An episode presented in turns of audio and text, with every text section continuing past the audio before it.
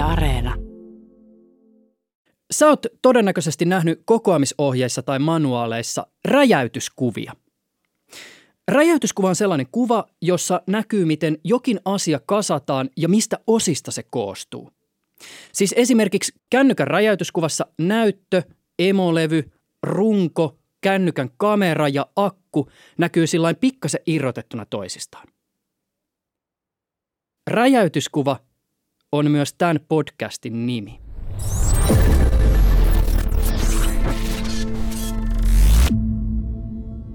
Tässä podcastissa perusidea on se, että jokaisella tuotantokaudella puretaan jokin iso ja tärkeä aihe osiin. Mä oon Juuso Pekkinen, podcastin toimittaja. Mä oon käsitellyt mun ohjelmissa muun muassa tiedettä, teknologiaa, megatrendejä, lääketieteen tulevaisuutta, psykedeelitutkimusta, alustajättejä, avaruutta, tietoturvaa ja erilaisia digitaalisen kulttuurin ilmiöitä. Tämän ensimmäisen tuotantokauden aiheena on asia, jonka varaan iso osa meidän elämäntavasta on rakentunut. Ja voisi oikeastaan väittää, että sitä ei tule miettineeksi koskaan. Mitä yhteistä on avustusjärjestöllä, huumekauppiaalla, halpavaateketjulla ja lähikaupalla? Kaikkien näiden toimintaan liittyy olennaisesti se, että oikeat asiat on oikeaan aikaan oikeassa paikassa. Tämän ensimmäisen tuotantokauden aiheena on logistiikka. Ja nyt ehkä kysyt, Juuso, mitä helvettiä? Sulla on uusi podcast ja ekan tuottarin aihe on ehkä sillain pikkasen random. Ja mun täytyy myöntää, että en mäkään oikeastaan tätä aihetta aiemmin ajatellut. Paitsi silloin, kun mä tilaan jotain kamaa netistä ja paketin toimituksessa on ongelmia. Olen Pedro ja olen joskus tilannut internetkaupoista itselleni esimerkiksi repun. Mä kysyin tästä asiasta Twitterissä mun seuraajilta ja Pedro otti mun yhteyttä. Kerro tästä eräästä repusta, jonka sä kerran netistä tilasit. Mä tilasin ihan tavalliseen tapaan, tyypilliseen tapaan netistä tuota itselleni repun. Siinä kun mä kävin hakemassa sen, se näytti jotenkin oudolta se mun tuota pakettini, joten mä avasin sen siinä parkkipaikalla sen paketin. Ja tota, yllätyksekseni sieltä ei löytynyt reppua, vaan ihan niin kuin siellä olisi ollut veri- ja virtsanäytteitä. Ja kun sitä hieman siitä penkasin, niin asia tosiaan näin oli, ja, ja tuota, ne oli menossa laboratorion Ranskaa. En ole aivan varma, että tuota, olinko minä yhteydessä. Mä väittäisin, että sieltä oltiin sitten kuriirifirmasta – hämmästyttävän nopeasti minun yhteydessä ja kysyttiin, että anteeksi, voitko kertoa, että mitä sinulle tapahtui? Ja tota, jos joskus pakettien selvittely, että, että mihin tämä, otetaanko tämä tai mikä tämä on, niin on vaikea saada kiinni sieltä kurifi, kuririfirmasta joku, niin, niin tota, oltiin tosi nopeasti yhteydessä tarina päättyi onnellisesti omalta osaltani. Minä sain uuden hienon punaisen reppuni, ja, ja tota, mutta mä en valitettavasti tiedä, että mitä niille näytteille tapahtui. Tuleeko ikinä silloin, kun hommat sujuu, ajateltua sitä matkaa, jonka vaikka jostain verkkokaupasta tilattu paketti kulkee? Hämmästyttävän vähän. Sehän tulee sitten, paketithan klikkataan koneelta ja sitten ne yritetään tuoda ovelle, mutta valitettavasti en ollut silloin paikalla ja sitten käyn hakemassa sen sieltä postista ja tilanne hyvä näin. Mä oon joskus miettinyt sitä, että oikeastaan ainoa hetki, jolloin esimerkiksi mä mietin logistiikkaa tai kuljetuksia, on silloin, kun mulla on joku ongelma, esimerkiksi jonkun tavaran vastaanottamisessa tai kaupasta puuttuu joku tuote, koska kuljetuksissa on ollut jotain häikkää. Ja sinänsä tämä on jotenkin ihan älytöntä, koska käytännössä logistiikkahan liittyy ihan kaikkeen. Siis kaikkeen, mitä mä syön, kaikkeen, mitä mä omistan, lääkkeisiin, joita mä tarvitsen. Mutta silti, mä en mieti tätä asiaa lainkaan. silloin kun asiat toimii, niin silloin ne paketit vaan tulee paikalle. Tai silloin se ruoka, se leipä vaan tulee sinne kauppaan. Niinpä, sinne se vaan ilmestyy. Ihan niin kuin pelikonsolit ilmestyy olohuoneeseen tai kissaruoka, kissaruokakaappiin tai polkupyörän varausat pyöräkauppaan. Me ollaan totuttu siihen, että kaupasta saa yleensä kamaa. Ja pitkään on ollut niin, että about kaiken kuluttamisen ja elämisen taustalla on vaikuttanut näkymätön verkosto, joka on mahdollistanut sen, että asioiden kuljettaminen on ollut halpaa ja suht luotettavaa. Joku ehkä puhuisi globalisaatiosta. Ja vaikka ostaisi vain kotimaista, niin usein sen jonkin kotimaisenkin valmistamiseen on tarvittu esimerkiksi polttoainetta, joka tulee jostain. Tai se on tehty semmoisilla laitteilla tai koneilla, joiden varausia kuljetetaan toiselta puolelta maailmaa rahtikontissa. Mutta erityisesti viime vuosina on käynyt niin, että aika moni on alkanut miettiä, että voiko tätä kaikkia pitää itsestäänselvyytenä.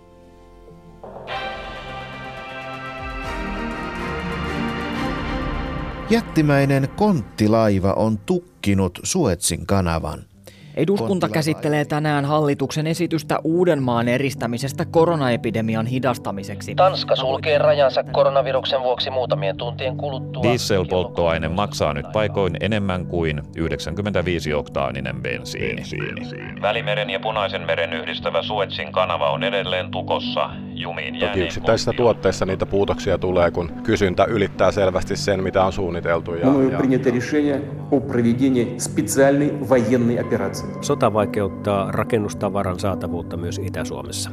Venäjää vastaan asetetut Venäjää vastaan pakotteet ja probleemit. Myös Puola kertoo sulkevansa rajansa lauantain ja sunnuntain Jättimäisen konttialuksen irroittaminen Suetsin kanavasta ei ole vieläkään onnistunut. Saatavuus on jo heikentynyt. Ja, ja ruokamarkkinat ovat sekaisin.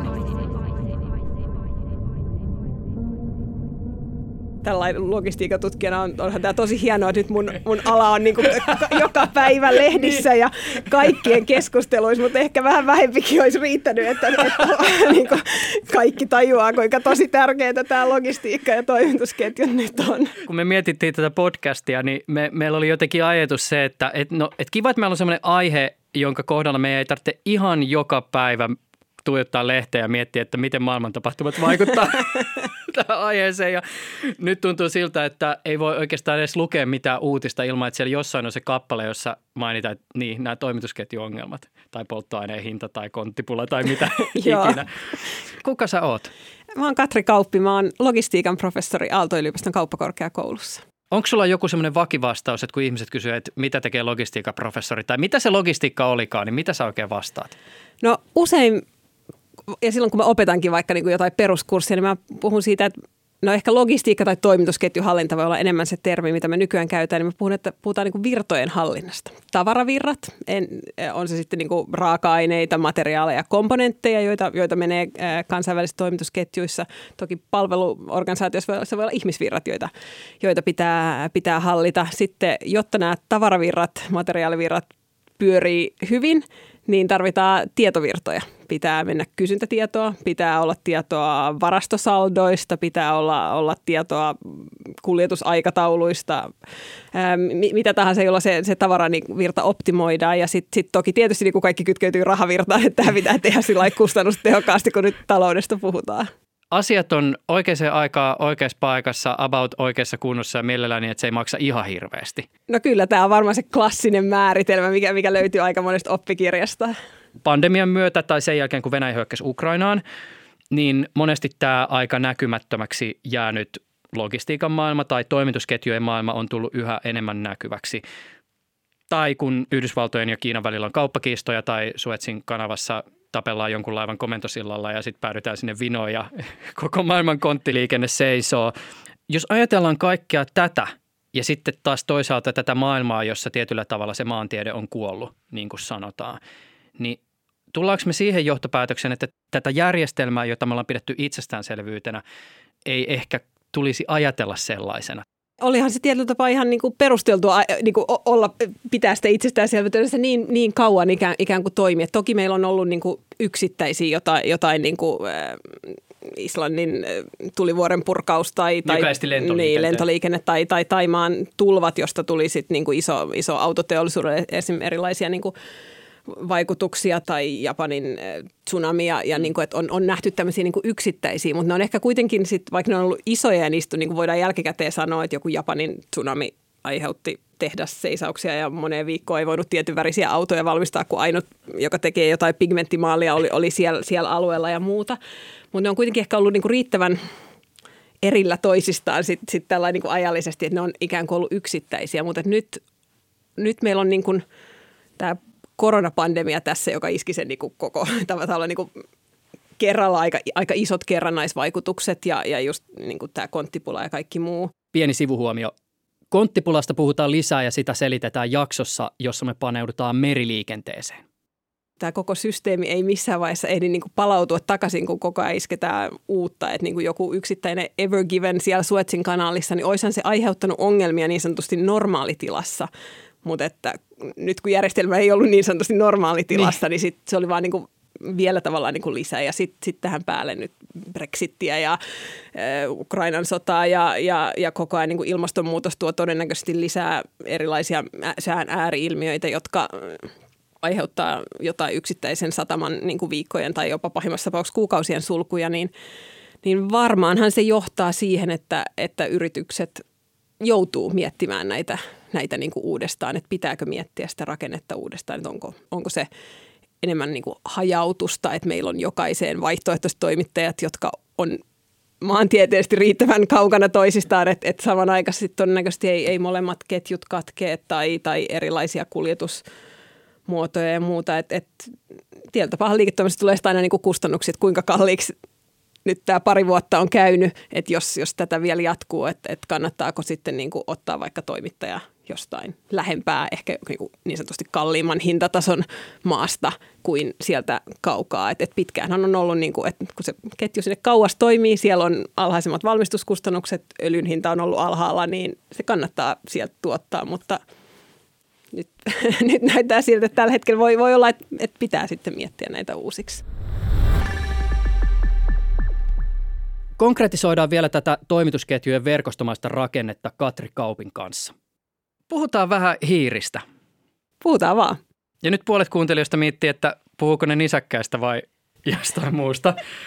Öö, puhutaan tietokonehiiristä.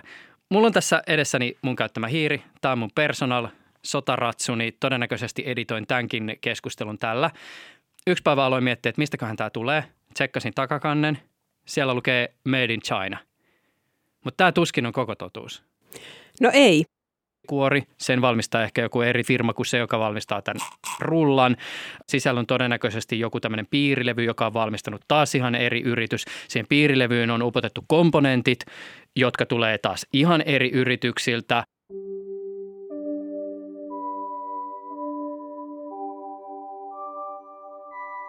kaikkien näiden ketjujen välillä siellä voi olla useampia logistiikkayhtiöitä, jotka kuljettaa sitä. Siinä vaihtuu maarajat, siellä tullataan, siellä on, on satamia, lentokenttiä, aika monta niin kuin, pistettä, joiden läpi se menee ja myöskin aika monta kohtaa, missä ketju voi katketa.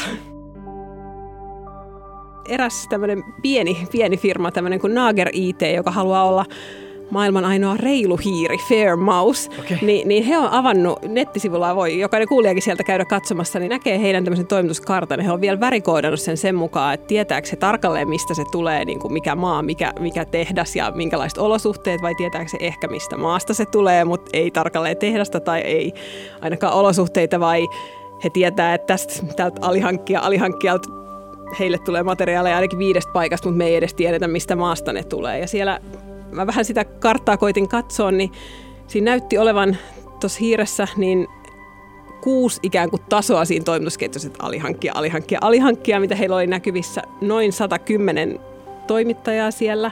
Ja mitä he oli tuossa vaiheessa pystynyt niin näkemään, niin 50 näistä he ties, mikä se toimittaja on ja ehkä toimittajaolosuhteet. Kyseinen yritys on saksalainen ja ne kaikki, mistä ne tiesi, mistä se tulee, näytti olevan saksalaisia. Lisäksi heillä näytti olevan noin 15, josta he edes tiesivät, kuka se toimittaja on. Tyypillisesti nämä oli sitten, jo johonkin Euroopan ulkopuolelle, mutta he ei pystynyt esimerkiksi vielä varmentamaan, että onko ikään kuin reilut työolosuhteet näissä, näissä tehtaissa. Ja lopuista heillä ei ollut tietoa, ketä nämä alihankkijat, alihankkijat siellä on, ja monessa kohtaa siellä ikään kuin toimitusketjukartassa näkyy, että tiedämme, että tästä eteenpäin voi mennä vielä monta tasoa ennen kuin ollaan vaikka jossain siellä kaivoksella, mistä jotain louhitaan, ja he ei pysty sitä ketjua seuraamaan. Ja tämä on nyt en nyt insinööri ole, mutta kuitenkin lienee niin kuin ehkä semmoinen yksinkertainen teknologiatuote niin. vielä, jos puhutaan hiirestä versus toi läppäri, mikä sulla on siinä vieressä, tai kaikki tämä muu teknologia tässä, tässä studiossa. Niin jos me ajatellaan, että se on niin kuin noin monimutkaista sen yhden tuotteen kannalta ja, ja suuri osa teknologiayrityksistä isoista, niin se ei ole yksi tuote. Heillä on kymmeniä, satoja tuotteita, jolloin tämän kaiken voi kertoa sadalla niin, just näin. kompleksisuuden.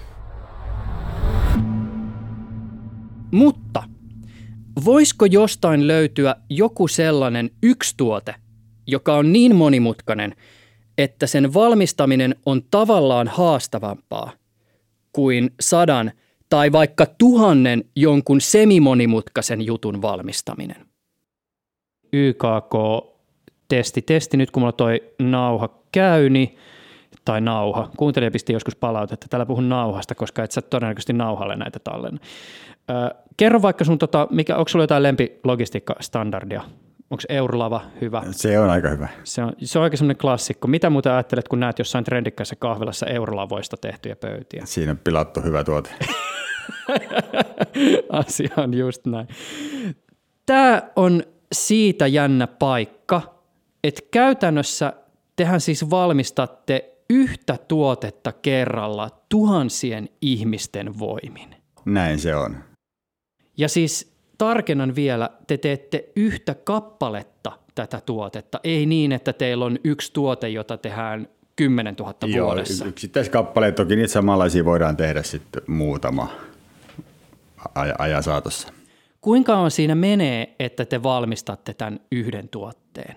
Tuotteen aika tuotannossa on kahdesta kolmeen vuoteen. Kuinka paljon teillä on käytännössä täällä paikan päällä ihmisiä tätä yhtä ainutta tuotetta tekemässä? Meillä on noin 2000 omaa työntekijää, jakaantuu puoliksi toimihenkilötyöntekijät. Sitten alihankkija väkeä tuhannesta ehkä neljään tuhanteen on niin kuin alueella töissä. Mistä materiaalista se muuten pääsääntöisesti tämä asia valmistetaan? Hyvin metallivoittoinen tuotehan tuo on. Kokonaispaino lopputuotteella on ehkä jossain 50 000 tonnin yläpuolella. Mitä muita osia tai komponentteja tai raaka-aineita tämä tuote pitää sisällään? Yhdessä tuotteessa on 50 000 suuruusluokkana erilaista systeemikomponenttia, Joo. venttiililamppua, kaikenlaista tämmöistä niin järjestelmiä systeemien rakentamiseen tarvittavaa tavaraa. Sitten on niin kuin erikseen valmistettavia esivalmisteet, kymmeniä tuhansia, ehkä satakin tuhatta että jos lasketaan kaikki illalliset osat yhteensä, mitä tuonne tuotteeseen menee, niin ollaan useammassa kymmenes miljoonassa. Siisti. tota, miten nämä osat tänne paikan päälle toimitetaan? Pääasiassa kumipyörällä. Rekkarahti valtaosa. Paljon täällä käy rekkoja? Viikkotasolla tuhat. Okay. Vaihtelee tietysti 500 ja 1500 välissä ehkä. Joo. Totta kai kaikenlaista pakettiautoa ja jakeluautoa käy tuhannen ehkä viikossa myöskin. Sitten tulee junalla jonkun verran suoraan tehtaalta. Tavataan laivalla, tuodaan isompia komponentteja, hyvinkin painavia semmoisia. Jos tuote ei ole vielä tässä vaiheessa selvinnyt, että mistä me puhutaan, niin tämä seuraava kysymys voi olla ratkaiseva – Kuinka paljon tätä asiaa varten vaaditaan koko lattiamattoa? tota, se on jossain viiden ja kymmenen hehtaarin välissä. Eli 50 000, 80 000 neliöä. Mikä on se tuote, jota te valmistatte? No tällä hetkellä se on risteilylaiva Matkustajalaivoja pääasiassa tehdään, mutta nyt tällä hetkellä tuotannossa on, on risteilylaivoja.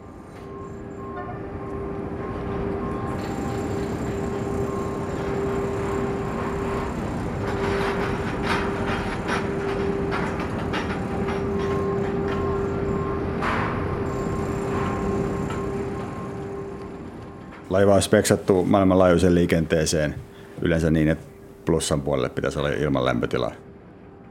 Pärjäilee viikon kaksi kolme omin päin. Ja tota, siellä on oikeastaan kaikki, mitä tuommoinen yhdyskunta, yhteiskunta tarvii, tarvii siinä päivittäiseen elämiseen. Alkutuotanto maanviljelystä ei ole. Mutta tota, kuljettaa mukana on vettä, voi tehdä sitä, siis juomavettä merivedestä tietenkin. Ja ravintolapalvelut, vapaa-ajan palvelut, no asuminen toki, hyttejä on useampi tuhat. Ja sitten loppujen lopuksi jätehuolto polttaa jätteensä tai ketään ne talteen lajittelee ja puhdistaa vetensä. Tietysti ulkoainella uima-altaat, liukumäet, vuoristorata oli viimeisimmässä. Siis täällä on vuoristorata tuolla sisällä? Ei, se on kannella. Kertoisitko, kuka olet? Samuli Kahala ja tota, Maijel Turun telakan hankintaosaston osastopäällikkönä vastuualueena on, on varastointi ja osittain hankinta-asiat myöskin. Turun telakka perustettu 1737 aika monen välivaiheen kautta päädyttiin 2014 Maijelin perheen omistukseen. Ja enää ei menetä vaihtaa, että sillä mennään. Mm. Missä me tällä hetkellä siis ollaan? Me ollaan Maijel Turuntelakan varusteluaiturin kupeessa Kativan laivan vieressä. Tämä on siis se yksi tuote, jota te olette tässä viime aikoina rakentaneet. Kyllä joo. Me tänä päivän tehdään suunnilleen yksi tuommoinen tuote per vuosi. Miten tämä muuten toimitetaan asiakkaalle? Ei varmaan mihinkään pakettiautomaattiin. Ei, logisesti meidän lähtölogistiikka on kovin helppo. Me otetaan köydet irti ja asiakas ja laivan pois. Tuleeko laivassa mukana muuten manuaali, miten sitä käytetään? Joo, aika paljonkin dokumentteja toimitetaan laivan mukana. Okei, ei varmaan pärjää millään 30 sivun pikaohjaalla. Ei, kyllä sitä on muutama mapillinen. Itse sanoisin silmämääräisesti, että on aika paljon jotain perus Ruotsin laivaa pidempi. Ruotsin laivaa voi käyttää semmoista ehkä suhdelukua, että tämä on niin tilavuudeltaan kolminkertainen suhteessa normaali Ruotsin laivaa. Okei, mutta tässä ei ole tietenkään autokantta. Tässä ei ole autokantta, ei. Mitä sen tilalla on? Siellä on kapakkaa ja kasinoa ja totta kai hyttei. Onko tax freetä? On. Kuinka paljon teillä on esimerkiksi tässä uusimmassa aluksessa toimittajia?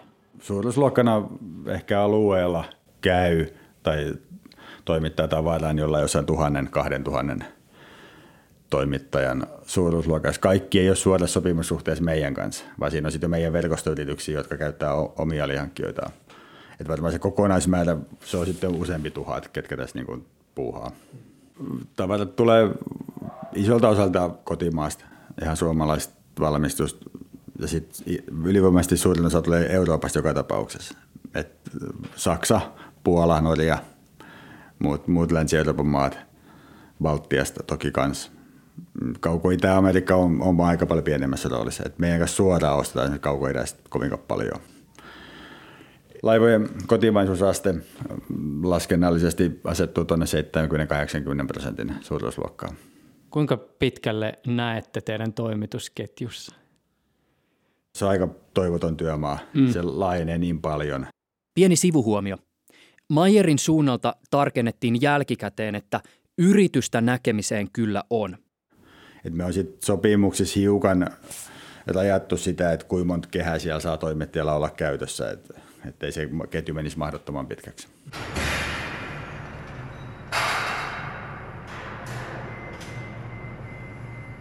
Tuleeko sinulle mieleen jotain semmoista todella erikoistunutta toimittajaa teidän verkostosta, joka tekee about vaan jotain yhtä asiaa? Yksi konepaja tässä ihan lähiseudulla, joka on erikoistunut meidän näkövinkkelistä ainakin tämmöisiin erinäköisiin vaativiin moduuleihin. Ne saattaa liikkua niin se erinäköistä tekniikkaa sisällä. Liikkuva ravintola, tämän tyyppisiä. Hetkinen, liikkuva ravintola? Semmoinenkin on tehty. Siis miten se liikkuu? Ei ylö, ylös alas suunnassa, ei, ei, ei sivusuunnassa kovin pitkälle. Mitä? Kuka haluaa liikkuvan ra- ravintolan? Tai no... Vatustamoisen haluaa ja ilmeisesti loppuasiakkaat haluaa käyttää. Okei. Okay. Tota, joo, siis se liikkuu niin kuin muutaman kannen väliin. Se on niin kuin tavallaan hissi. Onko se niin kuin sillä että se kun ihmiset syö, niin sitten se liikkuu... Joo, tai siis, no ehkä se on niin kuin, menee enemmänkin juo. Onko se siis niin kuin näin, että siinä missä jossain toisessa aluksessa asiakas menee hissillä ravintolan luo, niin tässä aluksessa ravintola tulee hissillä asiakkaan luo? Joo, kyllä siihen pääsee useimmat kannelta kyytiin.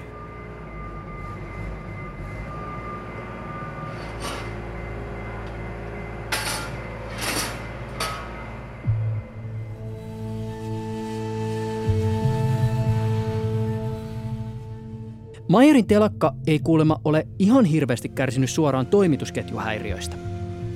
Mutta moni muu on.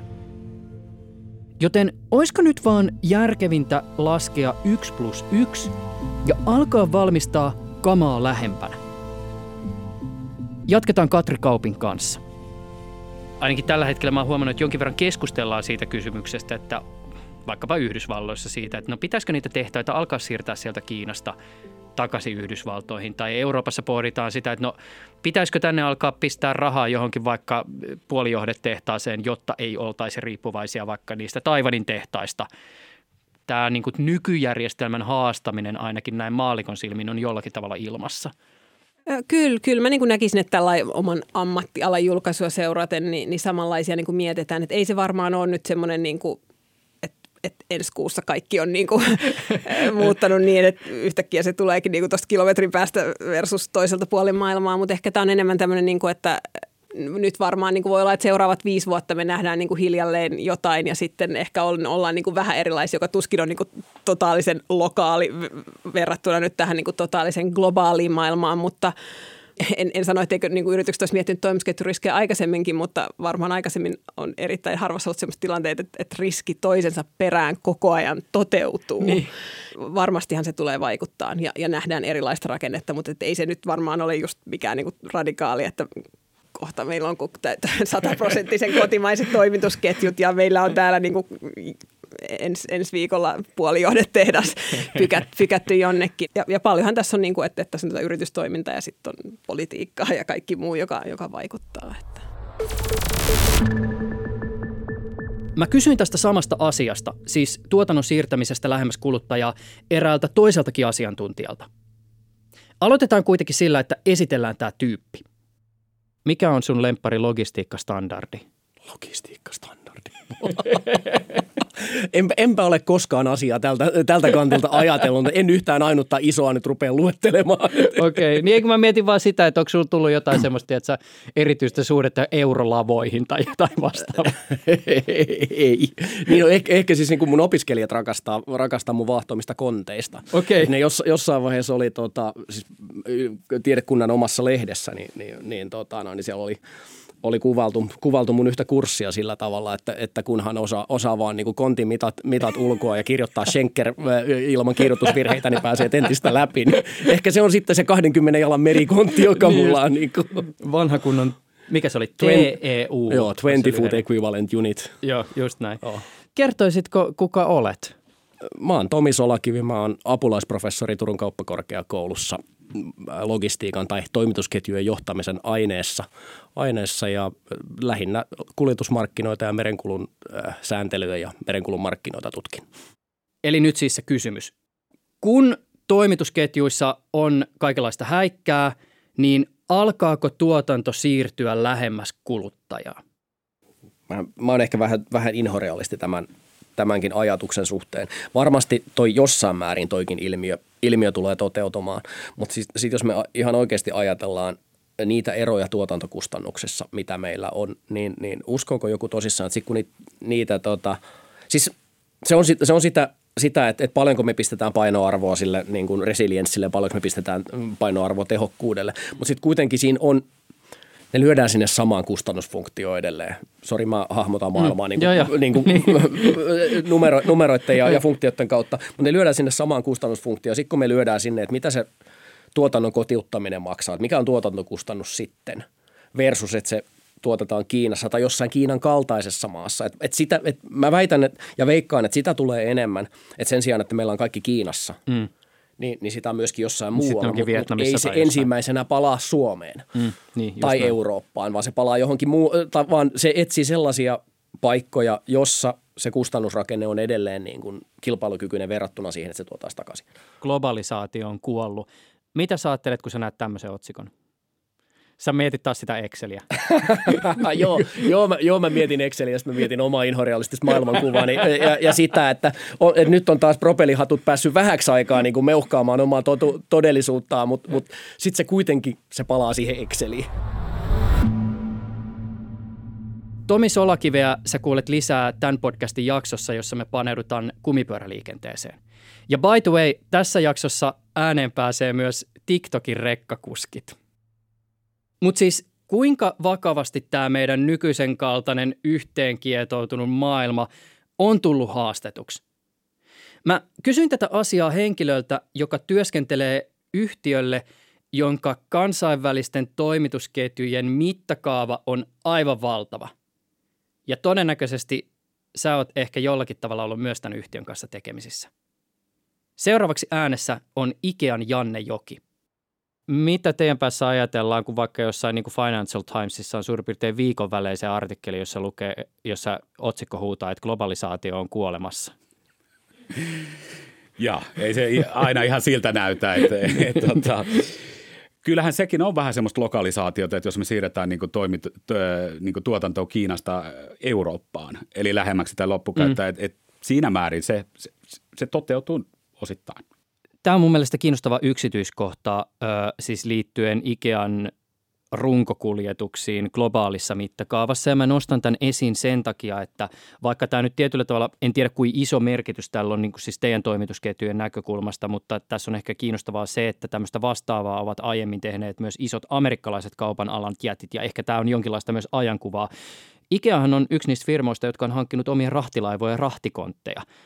Yleisesti voisi ehkä kysyä näin, että millä tavoin nämä viime vuosien häiriöt toimitusketjuissa ja kuljetuksissa ovat ehkä pakottaneet isot toimijat miettimään omia prosesseja uusiksi? Se on aika monimuotoinen kysymys ja sehän on nyt jatkunut ja jatkuu se tilanne vielä, niin kuin, että se ei ole todellakaan vielä ohi. Vielä on tilanne, että, että laivat ja kontit ovat eri paikoissa ja väärissä paikoissa väärään aikaan. Ja se on koskenut meitäkin ja niin kuin sanoit, niin me ollaan vuokrattu ainakin laivoja ja ostettu kontteja ja koitettu sillä lailla minimoida sitä ää, impactia meille.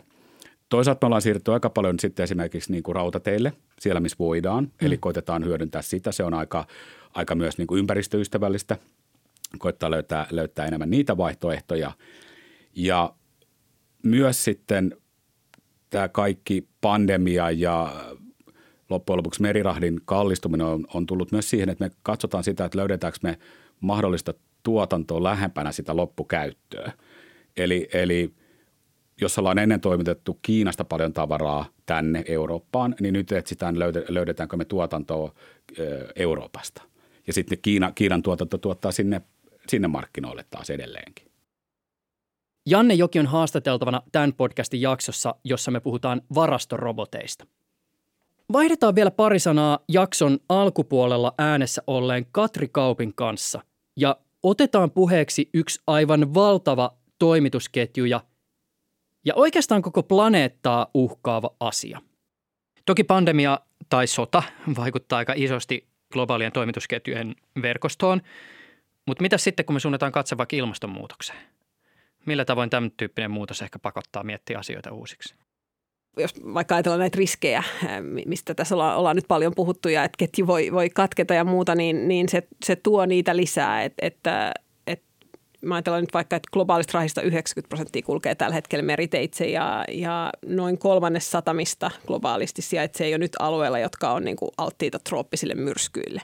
Ja ilmastonmuutoshan tulee vaan todennäköisesti niin kuin lisäämään näillä alueilla todennäköisyyttä ja ehkä, ehkä niin kuin ikään kuin jotkut muutkin alueet tulee siihen, siihen niin kuin kasvamaan ja, ja ylipäänsä niin kuin hitaasti koko ajan nousee se todennäköisyys tietyt tulville, myrskyille, lumimyrskylle tai, tai muualle niin kuin alueilla, joissa ei, ei olla siihen niin kuin varauduttu. Mm. Et meillä asui välillä Englannissa ja se oli ihan uskomatonta, miten pieni lumimäärä pysäytti niin kuin lentokentät tota, kokonaan, kun täällä Suomessa on totuttu siihen, että no sit siellä vetää niin kuin monta auraa edestakas koko ajan niin. joka koneen välissä ja homma jatkuu, mutta että et, ky- kyllä se tulee niin kuin tuomaan tuomaan varmasti lisää riskejä jälleen kerran näihin globaaleihin toimitusketjuihin. Toki se on paitsi niin kuin tämä logistiikka-näkökulma, minkä tästä nyt ensimmäisen nostin, niin tietysti niin kuin, äh, vaikuttaa viljelyaloihin, tuotteen saatavuuteen. Ja nyt on jo paljon ollut uutissa sitä, että kahvi, kahvihinta nousee ja, ja, ja muuten on ollut ehkä niin kuin jotain yksittäisiä, niin kuin, että huono satokausi, mutta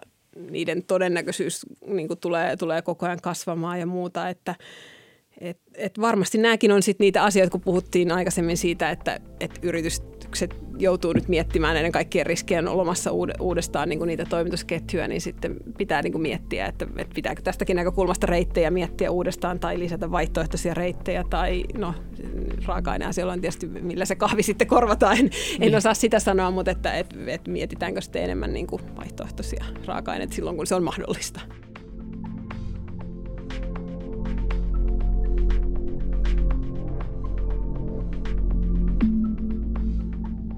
Tämän podcastin tulevissa jaksoissa me puhutaan muun muassa siitä, miten kuljetuksia miettii salakuljettaja.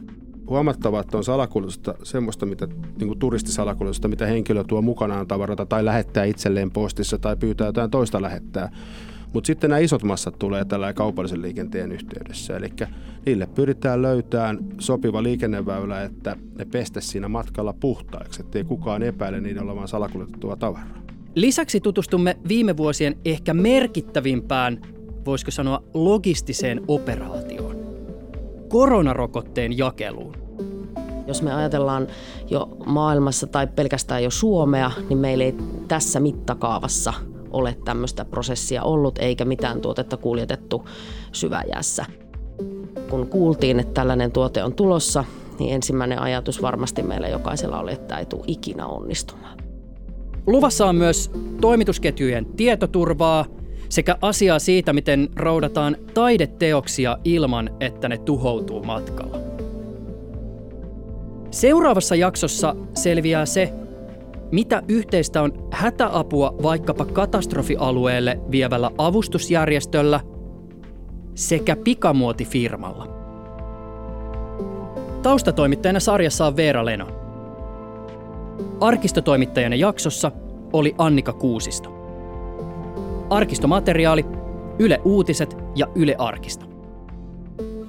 Musiikit on tehnyt Juho Taavitsainen. Sarjan tunnareista, välikkeistä, taustamatoista ja lokaatioäänitysten miksauksesta vastaa Tapsa Kuusniemi. Sarjan tuottaja on Sami Hahtala. Mä oon Juusa Pekkinen. Räjäytyskuva on Yle Tieteen podcast –